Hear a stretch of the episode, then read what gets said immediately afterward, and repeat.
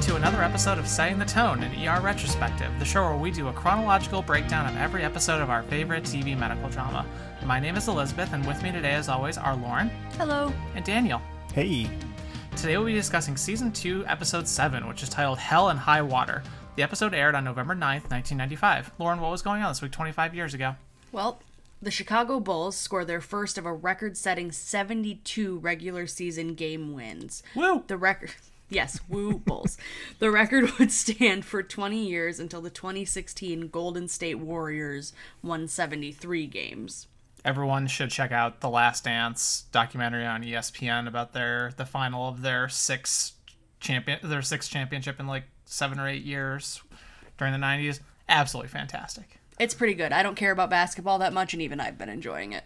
But you get to hear Michael Jordan say "fuck."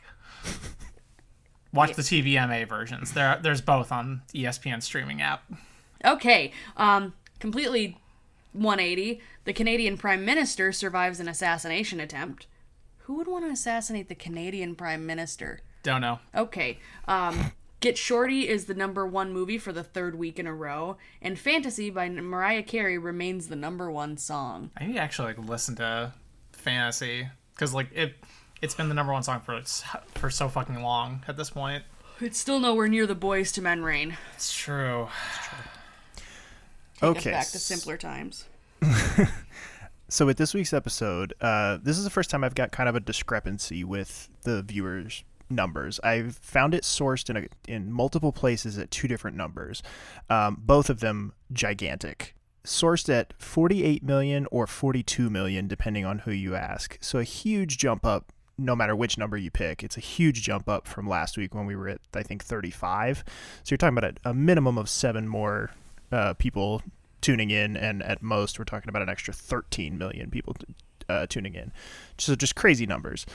If it's 48 million, if that's the correct number, then this is the most watched episode of the entire series right here.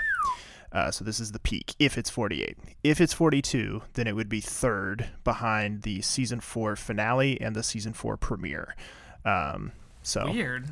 yeah, it's I, I peeked ahead a little bit trying to see you know what the rankings were going to be like viewership wise, num- uh, numbers wise, and it's going to get a lot harder for me to keep up with this as we get going deeper into seasons because the, the data gets a lot spottier. It's weird how the older numbers. I mean, I know we were more of like a monoculture back then, so it was probably fewer things being rated, so we could tell how many people were watching one thing.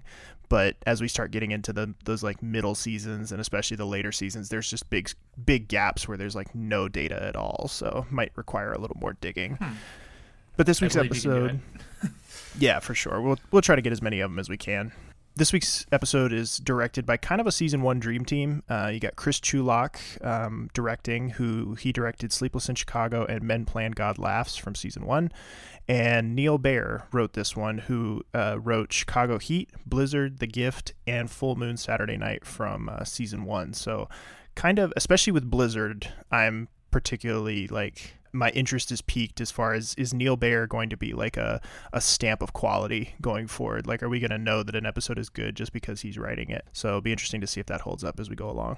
So, fun fact, and I don't know if we want to keep this in the episode or not, but do you remember when we started last year how I said one of my high school friends mentioned that he dated the daughter of one of the showrunners? Yes. Is it Neil Baer? No, it's Chris Chulack. Oh, Oh. I don't know if we dated or friend. Well, he was um, also, I think, an executive producer on the show for the whole time. Like, he only directs, I think, like 12 episodes over the course of the whole show. Um, so he doesn't direct that many, but he's an executive producer on, I think, almost every episode. But yeah, so we have we have a six degrees of Kevin Bacon situation too. Hey, Chris see, we're qualified. Totally. makes us the experts trademark. Good God. All right.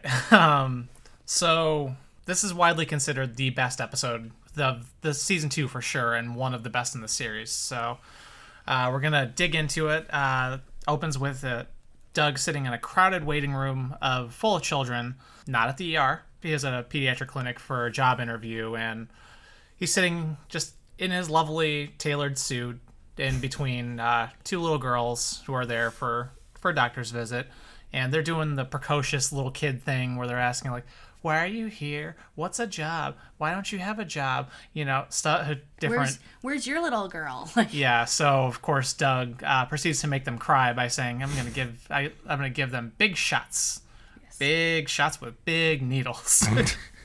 and they both run away crying, and he just sits in the middle and is like, "Yep, Great uh, pediatric care there, Doug.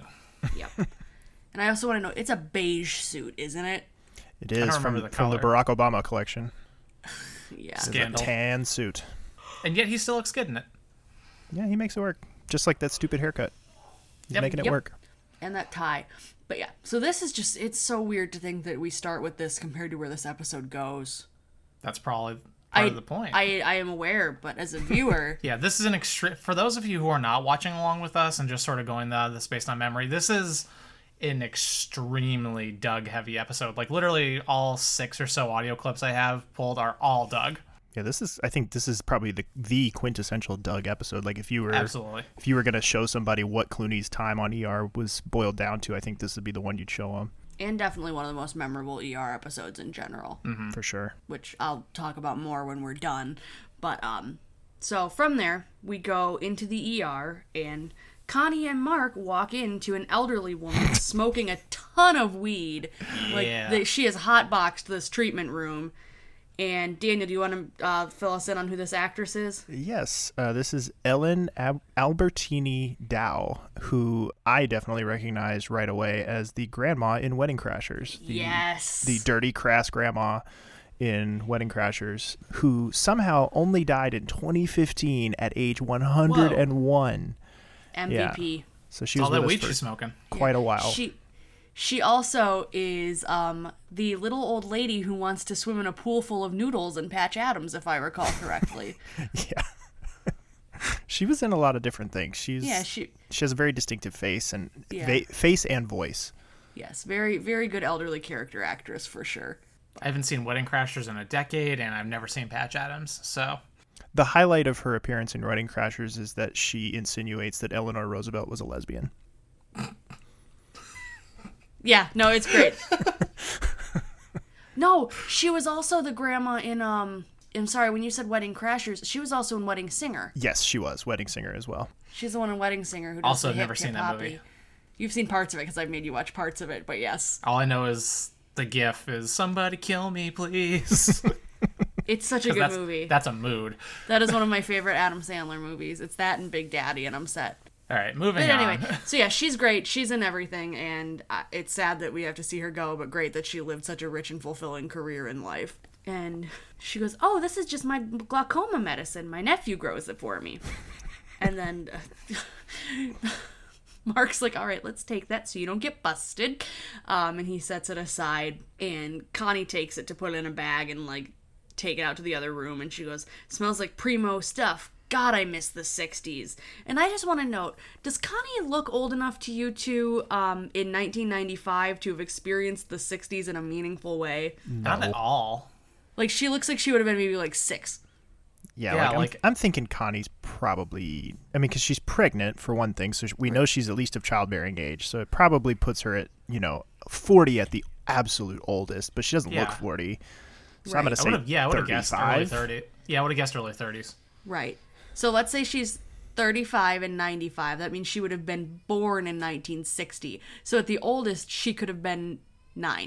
10 For or, the yeah 9 or 10 at the end of the 60s yeah Hey, you know, if she came from hippie parents, Lord knows what what those what those degenerates Do not we- really got into. Do we really think Connie, of all people, came from hippie parents? Lydia, Oh, maybe. no. Connie, No, no, no, um, so I just wanted to point that out because the line just made me laugh. Because to everybody watching the show at the time, they would have been like, "Yeah, the '60s were great," but like for a character of that age to say it, it just didn't make sense. Yeah, and i feel like still that's what it is too i, I feel like Right. they're, they're that line was for the audience but they just didn't have a character because who could they really have given that to in that i mean because mark's pretty much the same age like Right.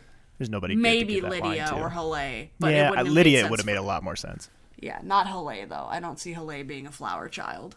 So I just wanted to bring that up. And then we see Jerry is doing computer networking stuff and sharing information with Harper. Just like getting can I believe they're networking with Mount Sinai is what he says. i believe And so, this is this is going to be the start of a beautiful through line for this episode for little breaths of levity as things go on. And then Carter is sharing details about Benton and how he behaves as a superior to Jeannie because he doesn't know that Benton and Jeannie have this previous tryst that went on. And one of the things that he mentions is like, you know, don't upstage him, don't question him in front of other attendings. Like, just be meek and subservient, essentially. Don't get on his bad side. And then Jerry laments the fact that he may have deleted radiology.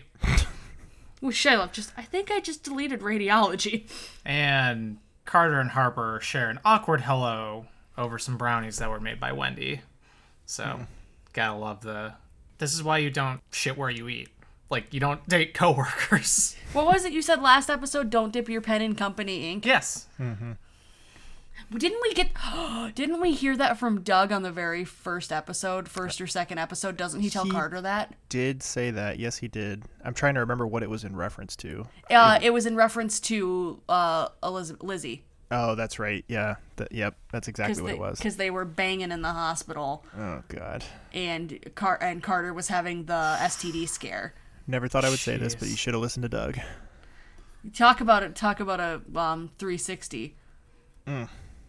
All right. Uh, so we get our first trauma of the episode. Like this is another one, kind of like Love's Labor Lost, in that we get we get a few little quick hitter things here at the beginning of the episode, but for the most part, we're going to be dealing with one interaction. This one is more of a through line. We will go back to it um, throughout the episode, but um, we're burning off a lot of the like normal ER episode type stuff now because so much of the episode is going to be dominated by the what's happening here in a few minutes. Um, but a first trauma of the episode, we've got a hit and run, no witnesses. It's a young girl named Molly Phillips. Uh, Benton is taking the lead on this trauma, ordering everybody around. Uh, Carter and Harper in the room with him. As they're going through, Benton's just kind of rapid fire peppering them with questions like, what do we do for this? What do we do for that? And Harper starts out very flustered, but ultimately gets it right while Carter kind of fucks up the answer. And so Harper gets to stick around and help Benton while Carter has to run blood up to the lab. And he, he gives this kind of very sour look and pouts away as he goes off to, to do his bitch work. Um, so we're getting a little bit of the like hangover from last week's episode where, you know, Benton, I'm sorry, Benton, we will see in a bit, is still a little bit sour towards Jeannie, and uh, Carter is definitely still kind of being a little bit of a whiny baby when it comes to Harper. That sort of fades away a little bit. Like we, they all sort of get over it as the events of this episode unfold, but we're still seeing kind of the little breadcrumbs of it here as we get started. Sorry, just this whole episode just has so many good through lines, and I hate it because I love it so much. And then we have we pop over to Doug in his job interview.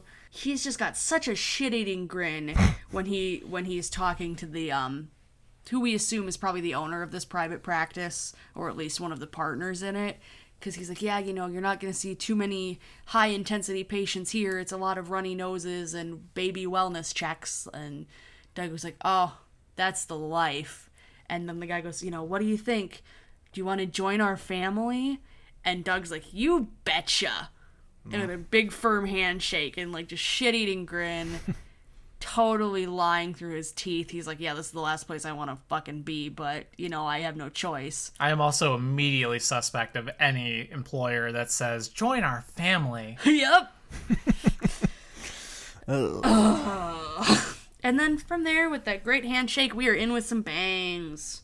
And then we get Morgenstern after after the credits. We get Morgenstern coming in to check on how uh, Molly Phillips is doing. They're evaluating her X-rays, and while they're doing this, Jeannie steps to the front of the the crowd and diagnoses the fracture, and then questions Benton's decision not to get a certain type of like a certain angle of film um, in front of Morgenstern, which you know, and, and Carter is like in the background, like doing the again, kind of the physical comedy thing of just like shaking his head, like no, no, no, no, like he's doing the Michael Scott thing, like the waving his hands and like his shaking his head, like no, no, no, no, no, no, no, no, don't.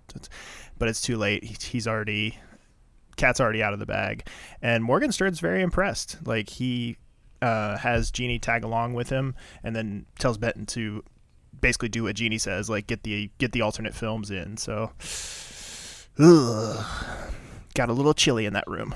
Yikes.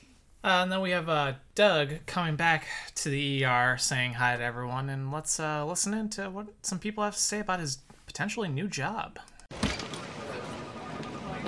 Hey, how'd the interview go? Great. Yeah, well, What'd they say? They said I was great. Did you get the job? 90 grand a year and nobody dies. Hallelujah. Auf Wiedersehen. I'll see you around.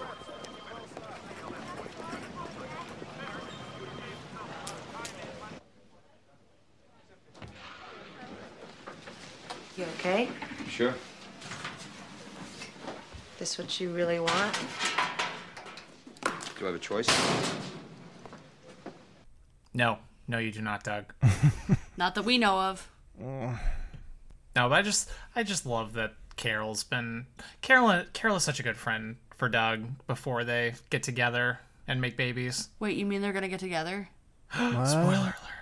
But um yeah, no, this is definitely like the more they've backed off the Doug following Carol like a sick puppy and just letting their relationship and their friendship breathe, it just works. Yeah, you just get lots of small moments like this where they check in on one another, and it just feels like a natural friendship. Right. Mm-hmm. They build it very organically. Like after after almost trying too hard in the early part of season one, they've like let off the gas a little bit, and it makes it feel it, it works better this way.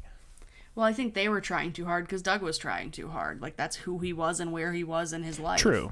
Also, 90k a year? Damn. But for a doctor, eh. Well, considering, remember we had that one frame of, we had that ra- frame of reference from last season when Benton went on his tirade about the coffee with the nurses. right. Saying we make like twenty five or twenty four thousand dollars a Right. year. So, yeah, it is an up, especially considering he's coming from a fellowship. Yeah, and he's only a resident, so it would. I imagine it would be quite the pay bump.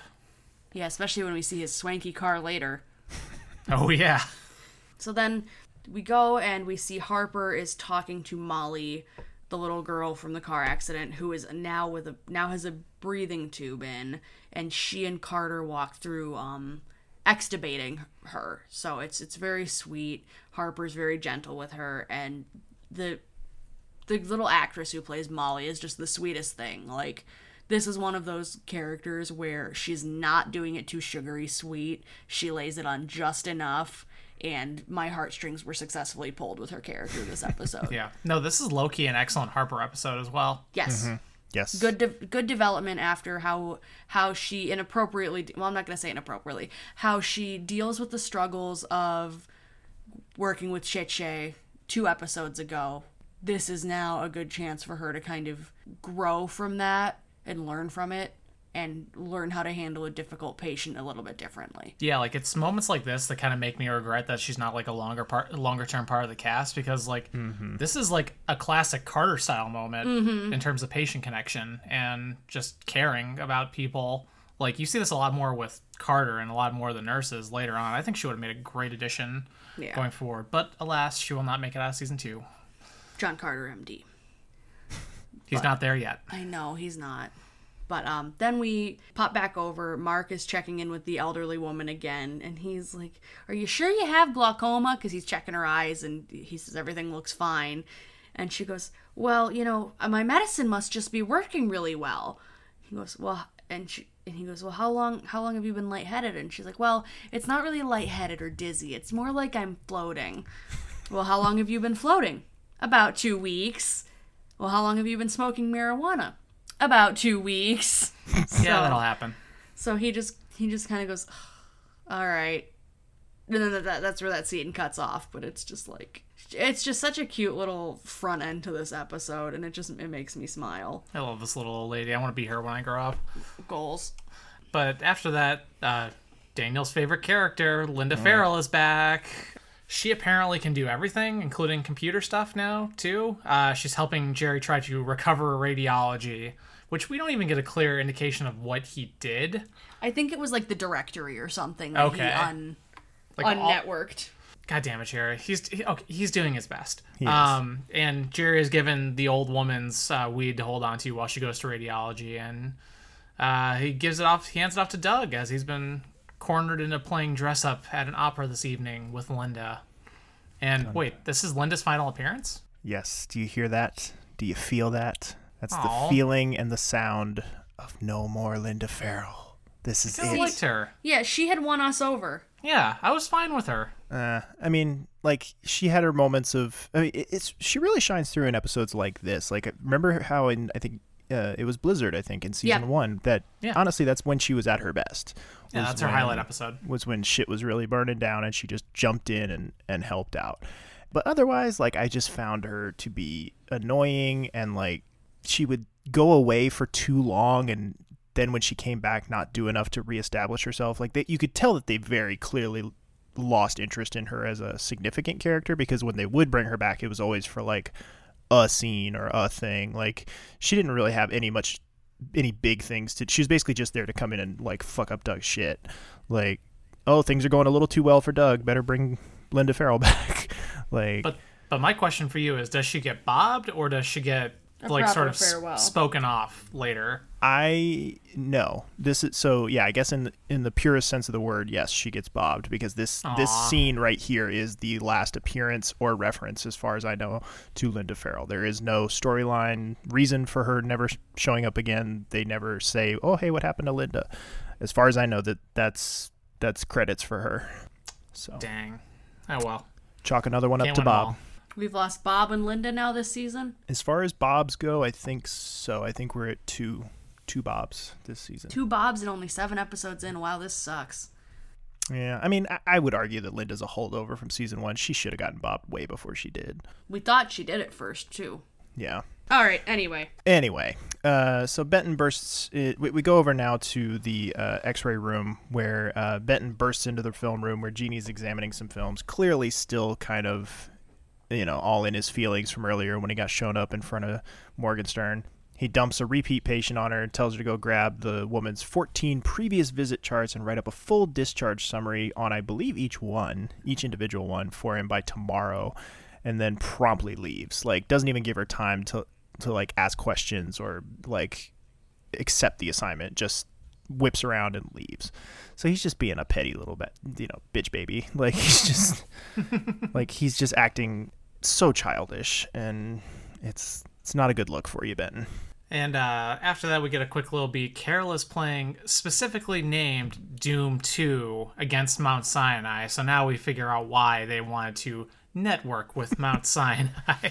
Because we got another fair, sweet video game endorsement. Who is getting all these video game endorsements for? I don't know. show? I was about to mention that. I was like, this has to be a specific endorsement because they because they specifically say Doom 2, and they also like show gameplay footage from it later on, and they mention guns like the BFG specific to the Doom series.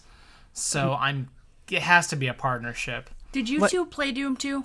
Uh, I, played it mostly in middle school, actually. Um, not, it, I obviously was not in middle school in 1995, but someone installed it on like the network, so like you can access it from like every computer. So like during lunchtime, like we would be able to like go to the library for part of our lunch if we want to. So a bunch of us would just go to the library and play Doom 2 against one another. Yeah, that tracks.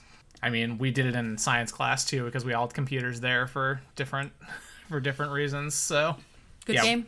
I had fun with it. It's just so It's- weird how many like specific game references and and like appearances we've had in the show. So I mean, we've had Super Nintendo like by name. We've had a Sega Game Gear, Mortal Kombat. Mark was playing that arcade that had Nintendo very prominently displayed on the side of it. I can't remember what game he was playing, but you know, it's just lots of like, and it doesn't seem to be you know one specific company. Like they're bouncing back and forth between Sega and Nintendo. It's just weird that a like a medic a medical drama, a primetime medical drama in the mid '90s has got all these video game references. I mean, I guess the, those would be the parents that would be buying the games for the kids. So I, Yeah. I suppose that's effective advertising, but just seems strange. I highly doubt uh, uh, Mark is buying Doom 2 for um for a little ra- Rachel. Maybe for himself after this. But Well, I don't know. It seemed like uh, when he bought the uh, when she got the Super Nintendo for her birthday, it seemed like Mark was the one that objected rather than uh, Jennifer. Jennifer was the one that bought it. So Yeah. And then from there, we go, we pop back over to Molly, and her parents are there. And they both run in and go, Oh, sweetie, oh my gosh, are you okay? Blah, blah, blah, blah, blah. And they're like, yeah, you know, your daughter's gonna have to stay in the hospital for a few days, but you know, she's o- she's stable, she's okay. And the mom says, I'm like, oh, you know, yeah, they'll take good care of you, and we'll be right here, and it'll be fine. And then uh, Molly looks up and goes, and Daddy, you'll come back to live with us. Yeah, that's a big yikes from me, crowd. And just they start to just bicker and argue, and Harper kind of diffuses the tension a little bit. So she does a really good job with these two in this episode. Like she is on point this whole episode as far as dealing with dysfunctional parents. Yeah, like I said, Loki, awesome uh, Harper episode as well. Yeah. All right, take us in, Lauren. Take us into the the the meat, the the reason why this is one of the best rated episodes. The main course, if you will. Exactly. So we have Doug in a fancy ass tuxedo in his Pontiac Firebird. We believe it was a Pontiac. Yeah. Well, I think that's what the firebird. What a firebird. Um, I don't. I, I just knew. I if just I was a understand correctly. Anyway, um, he's dri- he's driving in the pouring rain, and all of a sudden he busts a tire, and he gets out of the car, and we look and he we see that he's on Co- what we believe was Columbus Drive, and it's really interesting because my work building is here now in this back shot. It was not in season one on some of the um, establishing skyline shots we got, but it is now.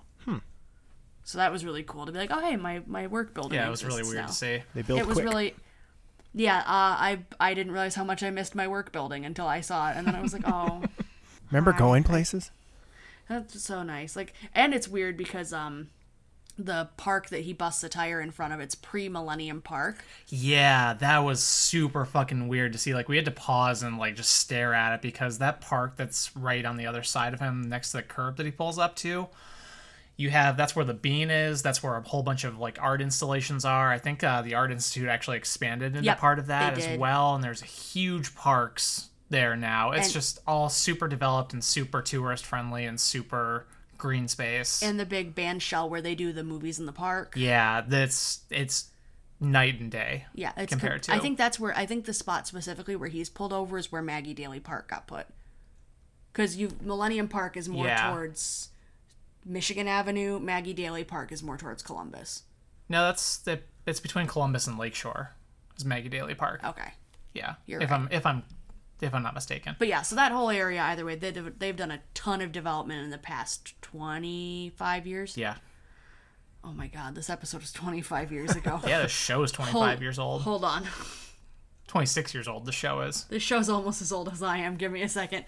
Okay, um, getting back on track here because I just I'm I'm not ready to start talking about where this episode goes to. um, so he's he just gets back in his car and he's just like, oh fuck, my tire's busted. Like, what am I gonna do about this? And then the the joint that Jerry gave him earlier as a joke when Jerry saw the costume he was gonna have to wear to the opera and was like, oh, you might need this. Um, stealing the little old lady's glaucoma medication. Um, it is the. Gr- I'm sorry, Daniel. I'm gonna take your point on this, and you can elaborate. But it is the grossest looking joint. It looks like one of those uh, dollar store dog treats, like Yes. the long green, like It's like yellow and wrinkled and just.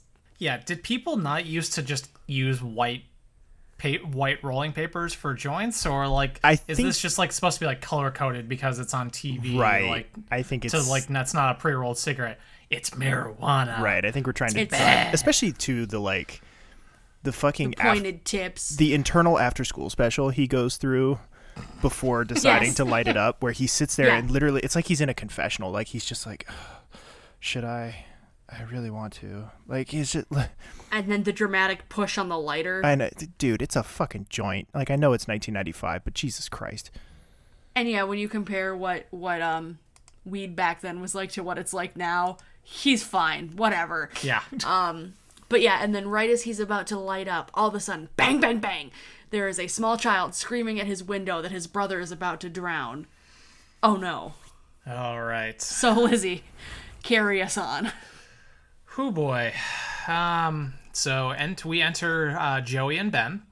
Uh, Joey is the child who has banged on uh, Doug's window to get to, to get his help, and they're wading into super deep water and at the end at the end of like a drainage tunnel and we noted there is nothing remotely close to that anywhere near where they are like there's like one ish area but like it's not within reasonable distance. I want to say this to any Chicago area listeners we may have. If we are wrong on this, please tell us because we were racking our brains and could not think of a spot that was like this. Yes, the only place we could think of was near the Blue Cross Blue Shield building where you see the big Prudential logo. Like the like there's like a little like that place is kind of raised.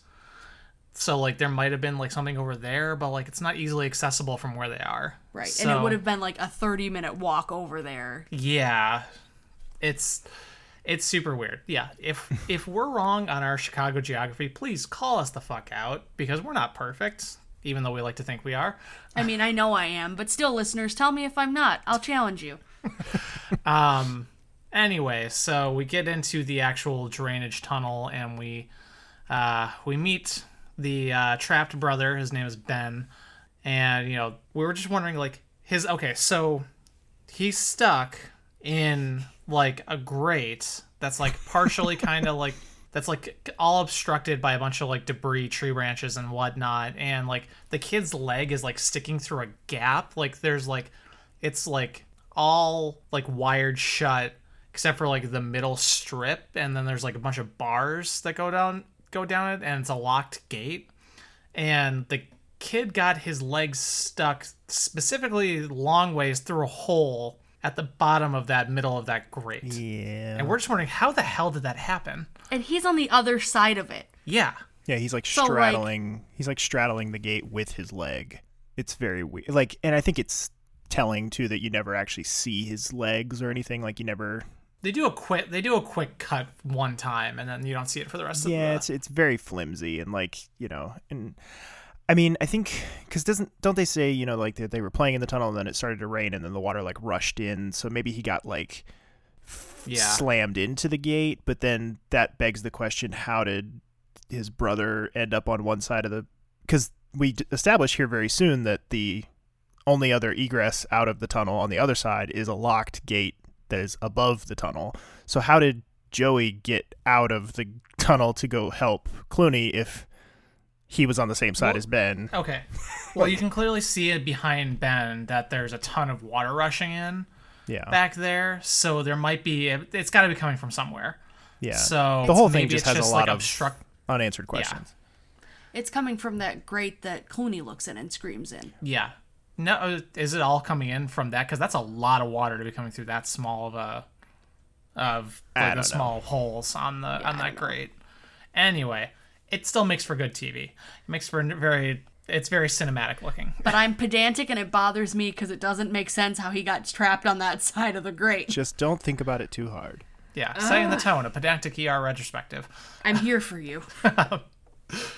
But he's, you know, he's like saying, "Mom told us to stay out of the tunnel," and Ben starts crying. So then, then Joey starts crying, and these children are kind of really cornbally. But it's mostly it's m- most of the strength of this in elongated sequence of like the, for the next like ten minutes. We basically mostly focus ninety nine percent focus on this is because of Clooney. So Yeah, yeah, well, yeah. Clooney's definitely far and away the the star here in more ways than one. Joey I would didn't. hope so. Joey didn't really have much in terms of um, notable credits that I could find or like anything that he did that I recognized. Um, but Ben, on the other hand, is um, he is a veteran of the Disney Channel original movie circuit. Erik von Detten, who um, he was all over the Disney Channel in the 90s. He did the fucking rollerblading movie, Brink. He did Brink. Oh. He did. Yeah, it's very, very 90s. When Dis- when we got Disney Plus, I made a point of going back to watch it just to see what stupid nine, ten year old Daniel was excited about, and it's God, it's trash. oh, Um, it's that guy. yeah. Yeah, you probably recognize him more a few years after this. Like he once he's a teenager, like he's very much like the late 90s early 2000s teenager. He was the um in the first Princess Diaries movie. never saw it. God damn it. Okay. I um do vaguely remember that. Yes. yeah, he was the he was the jerk boy that Anne Hathaway had a crush on. Yeah, he was also in the uh, Disney Channel's Kids Answer to the X Files. Uh, so weird. He was the little like California boy, like airhead kid that uh, hung was- around the main character. He was also the voice of Sid in Toy Story. Yes, yes, he was. I always forget that, but yes, you're absolutely right. So for the next few minutes here, we're basically going to have like a little bit of a listening party. I got about seven out of the next 10, 11 minutes of the audio just because there's no way we can do it justice. And it's just peak George Clooney and it's peak Doug Ross. And I really just want to have you listen along. And so it's fresh in your memory when we're when we're reacting to it here. So let's give the the first chunk a listen. Are you hurt? My leg's stuck. All right, hang in there. Don't panic. We'll get you out of here. What's your name? Ben, Hey, Ben. I'm Doug. Let me see if I can ah, move some of this stuff out of the way here. Ah, ah. How the hell did you get caught in there? we're up at the canal and the water started coming real fast. Just get out, please. Just get out. To stay out of the tunnel.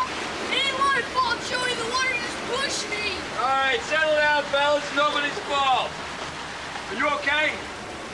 I'm, I'm cold and my leg hurts. All right, let me take a look at it. It's your lucky day. I'm a doctor. Check this now. Does this hurt? Ow! Yeah, a lot. All right, try not to move it. Is it broken? Might be. Oh, no. Oh, no. Don't cry, Ben. Yeah, Ben, don't cry. No. Nothing compared to what I've seen. Just get him out, okay? Please, please get me out of here. Give me a piece of cake. You know, as a kid, I used to build. I used to build forts in these tunnels. You did? Yeah. Of course, you gotta watch it because when it rains, the water comes up really, really quick. Joey, listen to me. You go find a phone, you call 911. Okay. You tell them to send a rescue squad, all right, Joey? Go. Go, go, go, go. Well, where's he going?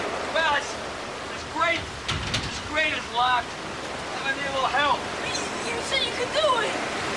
What's that light down there? I don't know. All right, I'm gonna go check it out. Wait, don't leave. It's okay, I'll be right back. Wait, just don't. Okay? Listen, I'm gonna get you out of here, all right? I promise you that. You gotta do me a favor, okay? You gotta trust me. Can you do that? Okay. Okay? All right. Now here's the first thing I need you to do. You gotta curl up like this into a ball. Feel tight, like that, as tight as you can. Okay. That's gonna keep you warm. Now I'm gonna see what that light is, and I'll be back as fast as I can. All right? Like a ball, like that. Nice and tight. I would just like to point out that I feel extremely bad for all for all three of these people, for both Clooney and the two kids, because that has to be miserable to shoot all of this. Because that is raging water in the back. The Ben is up to like about his neck or so, or like his upper chest and neck in water. Clooney is just drenched, and there's no way this could have been pleasant to film. No. They would have had to bribe that actor so much to just keep him content and comfortable in between takes. Oh Like, yeah, hey, we're God. gonna jam your leg back in here, and you're gonna be cold for a while. It'll be fine. Like, hmm. But just Doug, God damn it, Doug's good with kids. yeah, he continues to be throughout this whole segment. But then, yeah, so he goes and he hops the fence to see where the other light is coming from in the tunnel, and he finds another grate, like horizontal, going down into the ground, kind of like a manhole cover, but like it's a grate, and um, he's it's locked, of course. So he tries to beat it open with a rock, and then he uses a piece of like um, spare wood as a lever to try and leverage it open. Neither of which work. So he then takes the piece of wood and grunting continuously runs back into the culvert to go back to Ben and see what he can do. He is going for it. Yeah, if you're into George Clooney grunting ASMR, this is the episode for you. Yeah, he is he is like a grunty boy for the next five minutes or so. yeah. Grunty and like clenched teeth Yes. yelling. Like does a lot of the like stay awake, wake up. Yeah, there's not a, not a whole lot of range in his voice, but yet it's still amazing acting. It's it's a great performance. Yeah.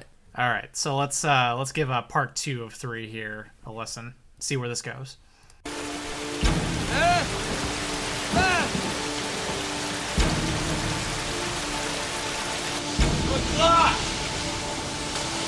I'm so cold. All right, buddy. Can you wiggle your toes? No. Okay. Let's see. How about your fingers? Can you move those for me? There you go. Can you feel me squeezing your hand? A little. Good. All right. All right. Now all you gotta do is just think warm thoughts. You gotta think Hawaii, and you gotta think the Sahara Desert. We gotta think about. Hey, hey, hey, hey, hey! Come here. Come on. You listen to me. You gotta stay away. You gotta stay away from me. All right? Okay. All right? I'm so tired. I know that. Let me just sing a song, huh? You know songs, don't you? No. Ah, oh, all right, yeah. Yeah, all right. How about, uh, how about, uh, take me out to the ball game? All right, how about, take me out to the ball game. Take me out to the crowd. Find me some peanuts and crap. Tractor Ah! Jack. There, fight him. Get back. All right, listen to me. Come here. I gotta go get some help. No, don't go. Stop. It's okay. Please, So- no. You gotta sing as loud as you can so I can hear you. All right? Say yes to me. Come here. Yeah. All right. Here we go. That big room. Room, room, gonna deep and fade away into shade. For it's one, two, three steps away from the old, old game. I would like to point out that this kid is also doing a fantastic job of it as well. The kid who's playing Ben. Like, I think they have a great back and forth. He's hanging in there. He's, you know, it, it's hard for me to separate what other things I've seen him in and how I, I know what kind of a dorky actor he is and other things. So, like, I, I hear parts of his voice coming through that I recognize from future things he does. But, but no, yeah, he definitely. They, I'm, I'm glad it's him and not the younger kid Yeah. going one on one with Clooney. Yeah, I'm lucky enough that he's so young here that I'm not quite connecting it. Like I still barely see it even looking at the pictures, but um yeah, no, this is this is amazing and just you can hear the discomfort in this kid's voice. It's like, you know songs, don't you? No. I'm done. I want to I want to sleep over it. Can't really blame him. Uh, but Oh, uh, my favorite continuity thing of this whole episode coming up here. Oh yeah, this is super fucking weird. Um, so Joey comes back screaming they couldn't find a phone anywhere in downtown Chicago. In the mid 90s. Yeah, about that. Probably at like six o'clock at night. Yeah, We learned Maybe the sun's- seven. We the learned in sunset's last week's episode there are just banks of payphones available right outside the L. exactly. And the two, and also the sun sets very fast here. Yes, it gets so dark so fast. I mean, I guess it is the fall, like, It does not set that fast. but it shouldn't here. set that fast. Yeah, it sets really fast. Just it's like mid afternoon, but like overcast when Clooney dumps or when he gets his flat tire, and then by the time him and Joey are wading into the water, it's like fully dusk. So maybe it was a thirty minute walk away. You never know. They don't actually give a specific timestamp on like other episodes, so who knows? But uh, with the one of the weirdest edits though, right after Joey comes back screaming they couldn't find a phone anywhere, it just immediately quick cuts to Doug throwing a toolbox through a giant window in an office that was magically near his car. Yeah, they're all of a sudden at well, Doug runs back to his car to get the the tire jack or the car jack, and then yeah, he's grabbing the the car jack and his flashlight, and he's with Joey, and Joey's like, yeah, there's no phones anywhere. It's fucking Chicago. Why are there no phones? Oy. And then yeah, like Lizzie said. All of a sudden, they just turn and he throws something through this giant window. Yeah, the worst like jump edit ever. like, There are no buildings anywhere near where he got his flat in Yeah. those wide shots. like it would make it would make sense if you like showed him and Joey like starting to run towards the buildings in the background, but no, it just goes from Joey talking to him to Doug throwing shit Hard through the window. and then and then we don't see what happens with that. It's Yeah. just the window breaks and we go back to Ben. Yeah, he yells at Joey to to find a phone and call 911 and wait there in the building. But then we go back to Ben. So part 3 of 3 of our little listening party here. Let's let's tune in to it.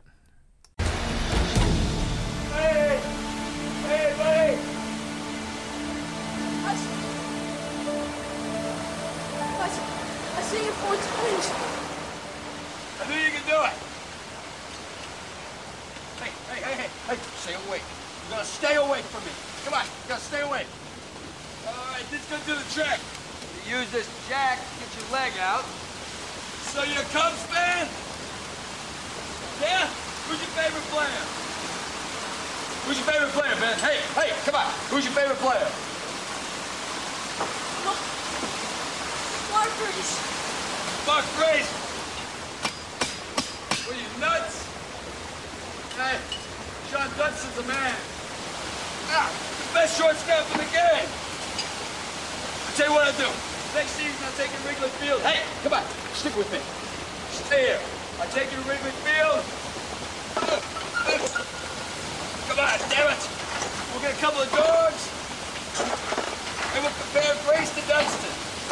All right? There you go. Hey, stay up. Stay away. Keep your head up. Keep your head above water. All right. All right. So you think that you know a lot about baseball, do you? Come on. All right. Ask me a question.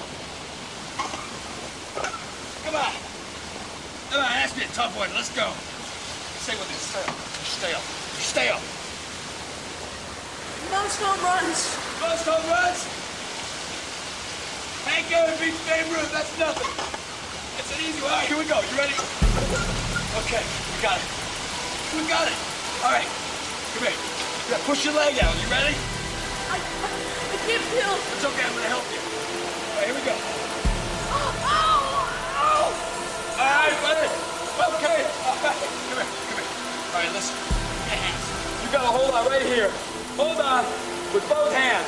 You hold on, and you gotta keep your head up above water. You understand me? Yes. Yes, you do. I can't. Yes, you. I, I can't. Oh, I can't. out these I, hinges. Do it. I, I, I, I can't. Yes, you can. I can't. Yes. I can't. Yes, you can. Hey, damn it. You hold on, damn it. You hold on. You hold on. You hold on. You understand me? Hold on. Here we go. Come on. We almost did it. I, I,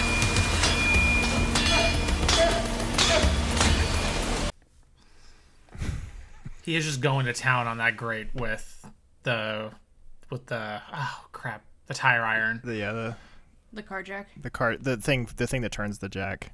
Oh yeah, it is that. I don't know why for a second I was visualizing him hitting it with the actual jack. I'm an idiot.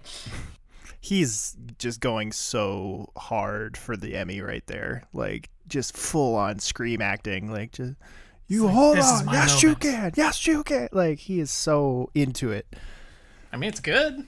Oh no, it's good. Yeah, it just towards the end there, it got a little bit hammy for me, but it's it's very good. Don't get me wrong. but he does succeed.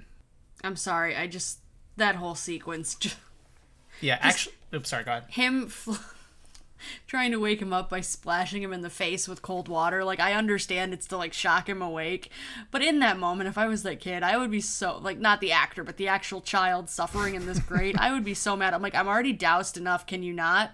I know he's so and he's so like I know he has to be like because it's you know literally a matter of life and death, but he is very mean to the kid. Like he, like Yeah, with his like, like, hey. clenched teeth, and he's like, "You stay awake." Like he's like a And just grabbing his face Yeah, and he's a shaking him. he's like an angry parent. Like like you're getting like told off in a department store. Like I'm gonna beat your ass when we get out to the parking lot. Kind of like thing. Like he's just very You like mother, you motherfucker! You better do this, you little shit. But yeah, so he manages to smash the hinges of the grate um, hard enough, I guess, even though we never actually see him make contact with the hinges when we show him hitting them. Uh, he's just kind of hitting the, the bars, but uh, the grate breaks, and he and Ben are forcibly shoved out of the pipe. Um, and now he has to find Ben in the fucking lake slash ravine that they've been launched into. Um, and magically, he scoops Ben up within 10 seconds. And there is a helicopter just in time, we think, as Clooney carries him to shore. Carries him i should point out too carries him with his head just like dangling off and like flopping everywhere after he just got shot out of a concrete pipe at high speed like were we not worried about a c-spine fracture at this point like Uh, yep. we make no effort. and effort also, where is Joey now? He's just he's he's just there when they need him. Other than that, he's just not around. Um, so yeah, we we leave with Doug successfully getting Ben laid out on the grass. Joey nowhere to be seen, and we will find out what happens with them shortly. But we quick check back over in the ER, and Mark is now playing Doom 2 and complaining about how badly he's doing. That's what all the nurses are in the back. Like, use this gun, use that gun, use the BFG 9000, use.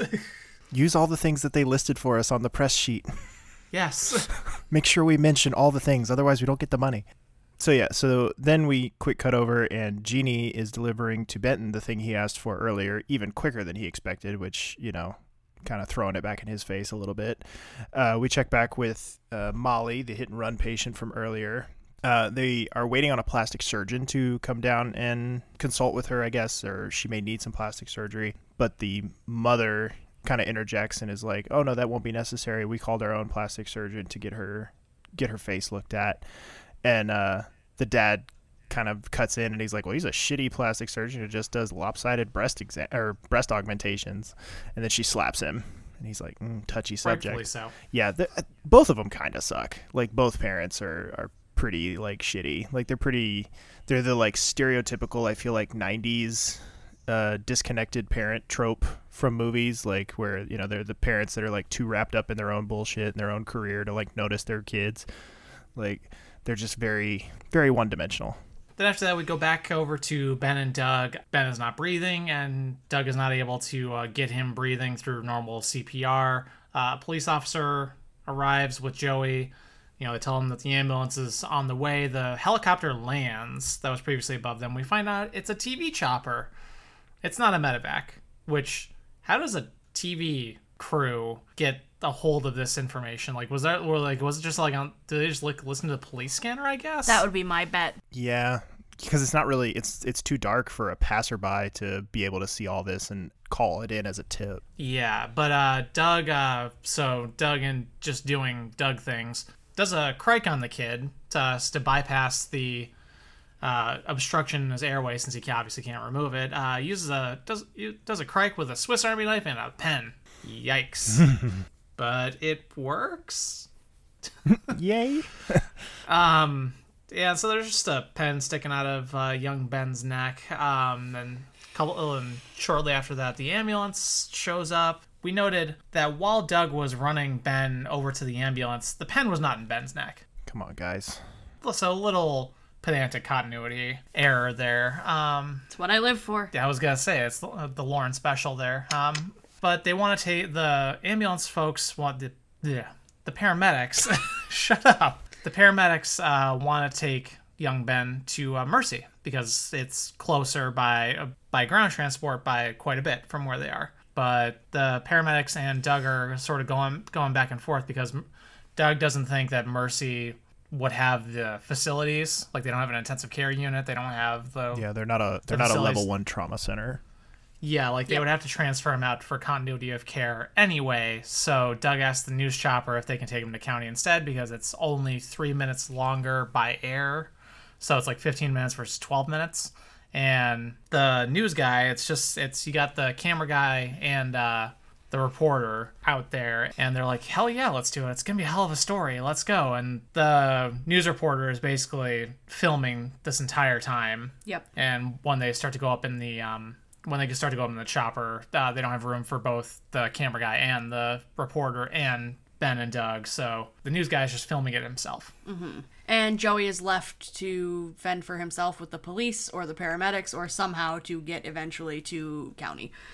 Because Joey's not important. And then we go back. Mark, Carol, and Jerry are screaming about the Doom 2 match with Mount Sinai. They're all around the computer now. And Mark just sucks at Doom. And they all just are, have taken turns at this. And it's just, it's such a nice little breather in between all of the all of the Ben shenanigans. And then all of a sudden, they all see Dr. Ross on the news. Yeah, uh, call comes in over the radio that like it's directly from Doug. So yeah, they're they're watching Doug on the news after Mark after Doug calls and is like, "Hey, Mark, uh, I got a kid. We're coming in via chopper. Get me warming stuff ready." And Mark is like, "All right, guys, you do this, you do this, you do this." Like it's almost like they're preparing for the Blizzard episode all over again. He just gets them instantly organized and preparing to deal with this super super messed up kid. Um, and then Morgenstern calls, and you can tell he's like, "Do I need to come in? Is this a problem?" And Mark's like, "No, we've got it. Don't you don't need to come in for this. It's just reporters. We're fine. It's Go fine. go about your day. It's fine." just the the the epitome of that gif of the dog in the burning room. It's fine. This this is is fine. So uh, again, getting a little breather from this, we jump back over to Molly um, in the trauma room. They're moving her, or they're getting ready to move her up to CT um, because she's got some abdominal pain. So they're getting ready to roll the gurney out. And as they're getting ready to roll it out, she kind of panics and she's like, oh, wait, I need my lunchbox. And so Harper goes back to get her lunchbox, which I noted was an Animaniacs lunchbox. Another Warner Brothers property, in addition to the show, and Steven Spielberg involved with it. So Fancy that. all sorts of connections. Um, and then she also gives Harper a little necklace out of her lunchbox that she made in school, and she was like, "This is for you." And it was very sweet, Very sweet. very touching. Then and then- so more reporters are showing up after they obviously see what's happening on NBC on NBC. It's an NBC news chopper if it matters. Um, NBC Chicago. I re- I really rec- I recognize the newscaster that was on the TV with Doug too. Like I'm 99.9% sure it was an actual newscaster from NBC5 here in Chicago. The one that was on the chopper. No, the the guy that was on the TV. Oh, the guy that was on the, TV, the African American the. African American guy. Yeah, yeah, yeah, yeah. He Yeah. was the guy on the chopper was an actor, but the um the one on the TV was real. But Mark is telling all the news people to go to the press room, which does okay. Maybe you might have a little more insight with Jen, Jen the warrior ER nurse. is that is a press room a thing in hospitals? I would think in a large metropolitan area like Chicago, like I'm thinking like Chicago, LA, New York, Boston, like those type of cities, their major public hospital, I would imagine they probably would because you probably are going to get some high like higher profile cases coming through that hospital that may attract press attention. So they may dedicate a, a set space you know for things like that.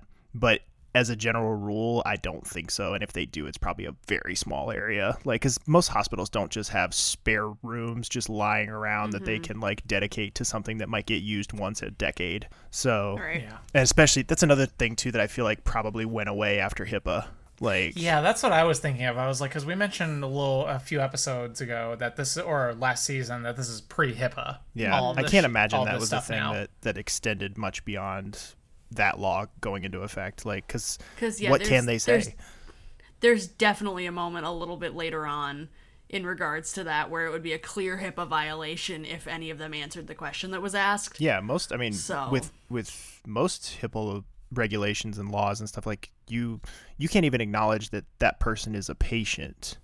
Like Right. you can't even acknowledge that they're there. So, what's the need and what would be the purpose of a press room? So, So then we go onto the roof where they successfully remove Ben from the chopper and get him onto a gurney with a mobile defibrillator.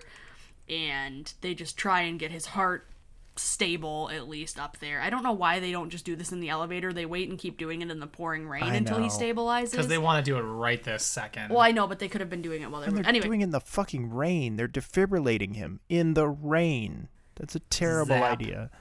Well, he's already soaked anyway. But the newscaster is over the shoulder taping the whole thing. Like, what are you doing? How's his heart? Are you stabilizing him? Is he gonna be okay? Tell me more, folks. Like, just all up in their shit.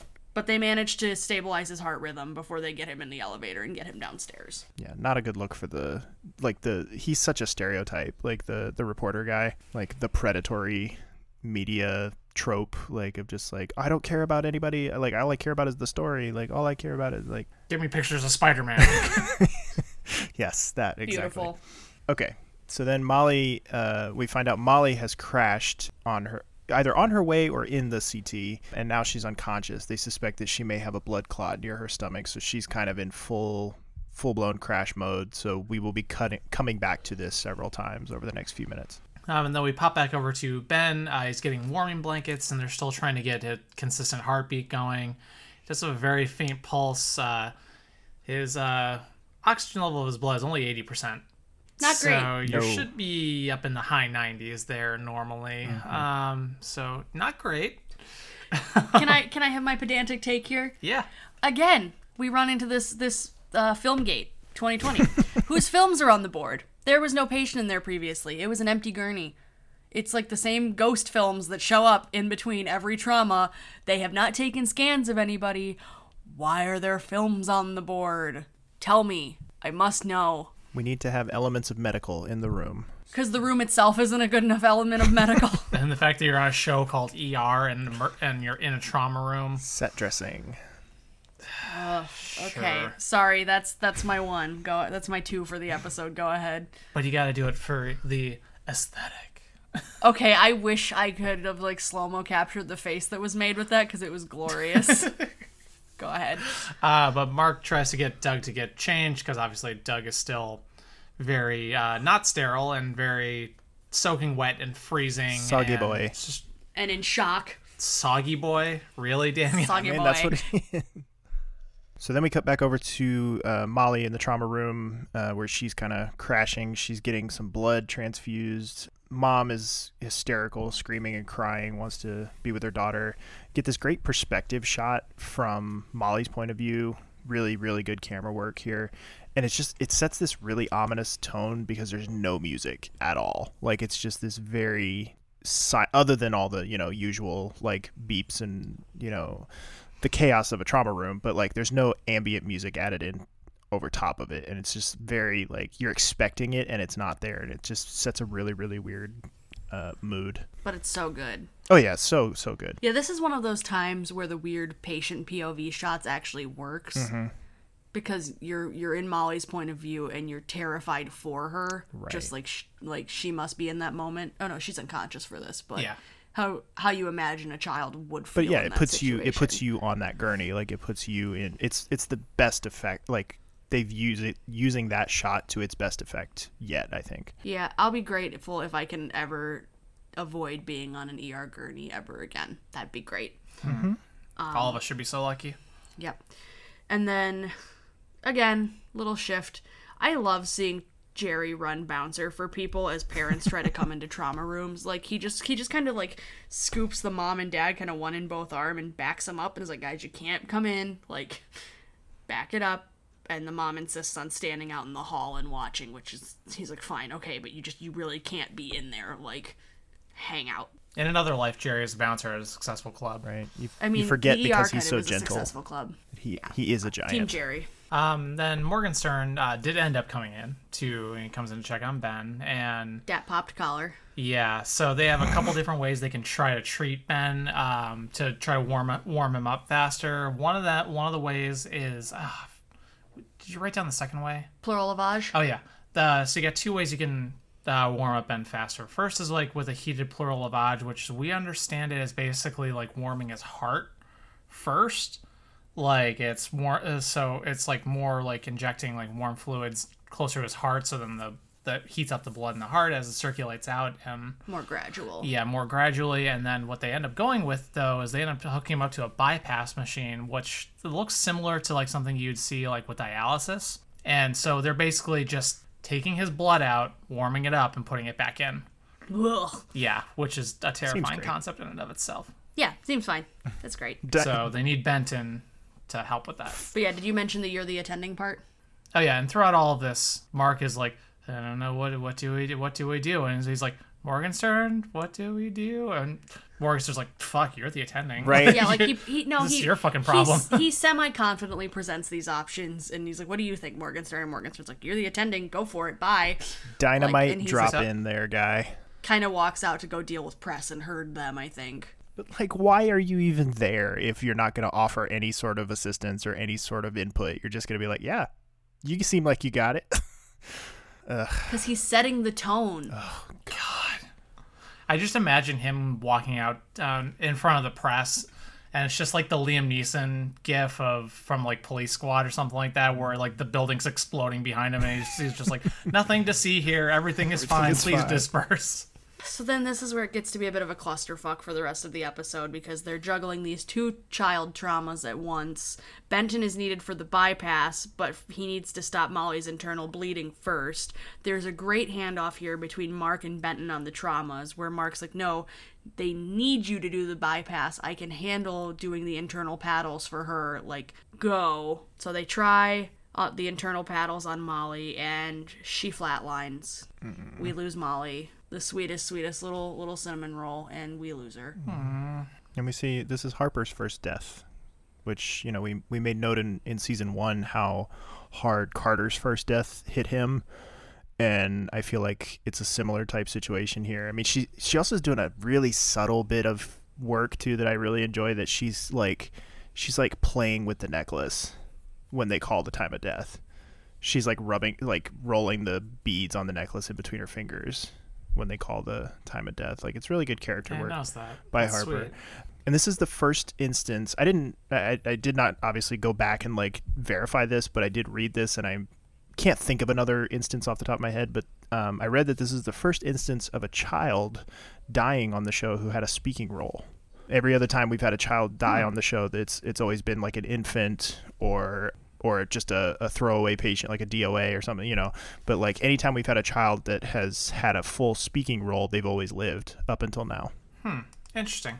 Yeah, I suppose. Like I couldn't think of anything off the top of my head that would contradict that. Like seem you know, I mean obviously it's early season two here. We haven't had a ton of child patients and most of the child patients we've had have had pretty non life threatening type things. Or if they did have life threatening, like Che Che, you know, he dies off screen or or is Yeah. presumed is going to die, but we don't actually see him die. Like It's not a trauma death. Right, but this is the first time we actually have a child who we've gotten to know over the course of an episode die on us. Yeah. Uh, well, they move from that, and then uh, we have a couple more audio clips for you here. First one is uh, Ben waking up. Doug? Doug, your friend's awake. Hey. Hey. You're in a hospital. Don't try and talk. Doug? He made it.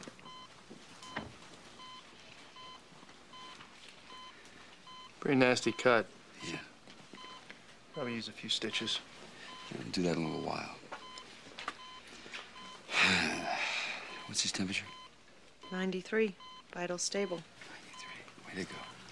He made it. How about that, kiddo? Doug M's the sweetest. George Clooney, why are you so good at this role? It's almost like he's a movie star in the making. what? Just it's just so heartening. Like these are the moments we've said again and again and again is Doug with children is Doug at his best. Like mm-hmm. he was made to be a pediatrician. He may be a loose cannon and he may be shitty with women, but Doug with kids, like he's in his element. Yeah. It's what it's his passion. You can see that. And George Clooney sells that ridiculously well. Oh yeah, the face acting here is so good. Like you can you can almost see uh, without any words being spoken, you can see the internal decision making process in his head of being like, I can't go to a fucking urgent care clinic and, and treat bruised knees and shit like he's like, I want to do this. Like I want to do the exciting stuff. There are babes that need saving. Yeah, it's it's so and good. then um yeah. I'm sorry. I just had a visual of him in the fucking culvert going damn we're in a tight spot. Oy. we need to do that movie so bad. Um What happens next, Lauren? so then we see carter has told molly's parents what happened and they start to walk down the hall just clearly distraught.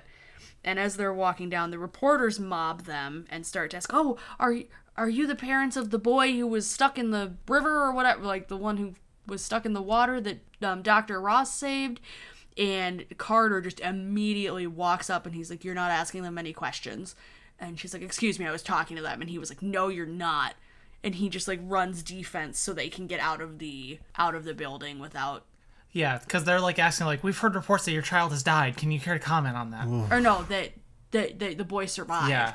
Or yeah, it was yeah it was that the boy survived they're 'cause they asking think- really invasive questions. yeah, they're, they're like, how do you feel about him bringing him here when it was three minutes faster to get to Mercy or something? Like? right. Just and how do you feel now that he's stable or whatever? And it's just like not wrong kid wrong parents. Shut the fuck up. And and carter just like steel eye. It- it's one of the sternest moments we've ever seen from carter. But he's just like nope leave them alone. And he just helps stonewall and get them outside. Good job, Carter. yes sweet Well boy done. Then we have our last audio here. Uh, we have Mark cleaning up, Du- stitching up the aforementioned uh, wounds that Doug suffered throughout this incident. Hey. How you feeling? You made it. Just like you promised. Thank you. It's all right. Hey, you remember Wrigley Field? We got a date.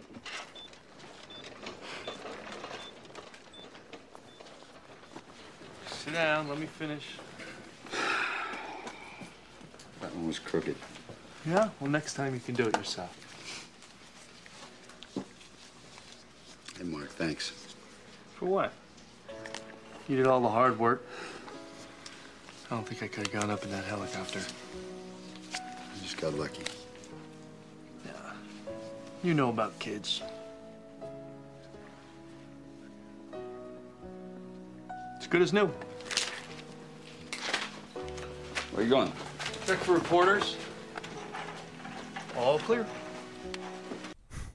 That's their favorite little bit of uh, interstitial music. That- That's the same music that plays when Benton comes through the doors in the pilot and does the punch. That's the exact same bit of music. the bah, yeah. I was about to say, does that does that um, music melt anybody else's heart the Oh, way it melts mine? yeah, it's 'Cause very I good. just Lizzie, can we walk down the aisle to that music? No. but it's so sweet. Can we walk down the aisle at all? we can just, uh, you know, some people do weird stuff when they're walking down the aisle. We could just repeatedly bent and punch down the aisle. There you go.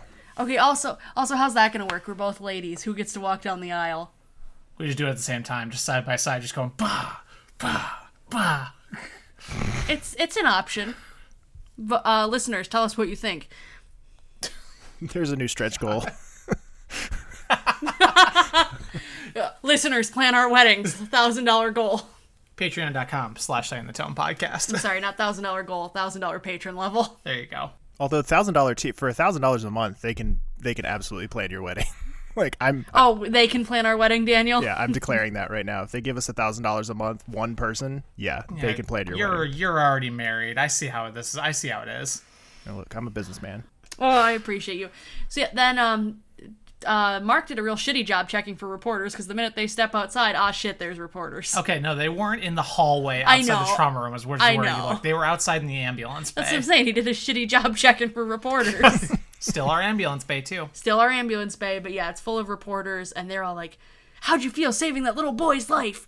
How'd you make that choice? Was that real hard?" Blah blah blah blah blah, and like just like, and it's just a really weird shot because they do it in like slow mo, and Doug's like trying to cover his face in Mark's coat. It's just weird. What a ride. Yeah. But Daniel, we got some fun facts for this episode. We do. Um, as I think I might have mentioned earlier in the episode, this episode was nominated for five Emmys in various categories. None of them, I think, though, were acting related. I think they were all on the technical side, like directing, writing, cinematography, yada yada yada, all that good stuff. And it went 0 for five. So This is rigged. yeah, not great. And then the other uh, other note that I had on this episode, um, as we may or may not have made note of, no Susan and no Weaver in this episode, um, and particularly on the Susan tip because Weaver, as you may recall from her debut, she was originally slated to just be a six episode arc. She was not originally she she doesn't get inserted into the main cast right away um, so she's i don't think at this point she's um, considered a full-blown full-fledged cast member yet but susan definitely is. So this marks the first time in the show uh, show's history that a member of the main cast has not been present for an entire episode. Every episode we've had up to this point everyone has been on screen for at least a scene. Like there's been a few episodes where people have been de-emphasized where it'll been like oh hey i gotta go. Bye. And then you don't see them the rest of the episode but you at least got to see them. This is the first time that we go from beginning to end without seeing one of the main cast members and it's susan. Always getting the short shrift. An omen, I'm sure. right yeah no don't get used to her. She won't be around very long. Okay, so I got to put this as my number three overall so far that we've watched between both seasons. I'm putting this behind. I'm putting this number three behind Blizzard and Love's Labor Lost. I think that's a fair placement. Yeah, I do too. I think my I think where I landed on this, and this is after watching it and us discussing it for the last almost hour and a half.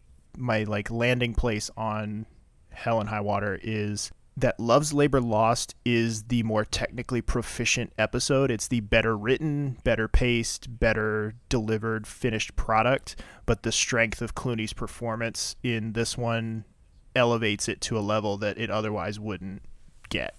Like Absolutely. if it was just this episode and you had anybody else like if it was Benton or if it was Carter or if it was anybody other than Clooney in that spot, I don't think this episode is even like is even top 10 in the whole whole series. But on the strength of his performance alone, it gets elevated up into that because Love's Labor Lost does so many little things throughout that we talked about this off mic that like when you get to the end of Love's Labor Lost, and a lot of it has to do with the subject matter and the fact that the patient dies at the end, you feel like hollow at the end of Love's. You feel like something has been taken from you.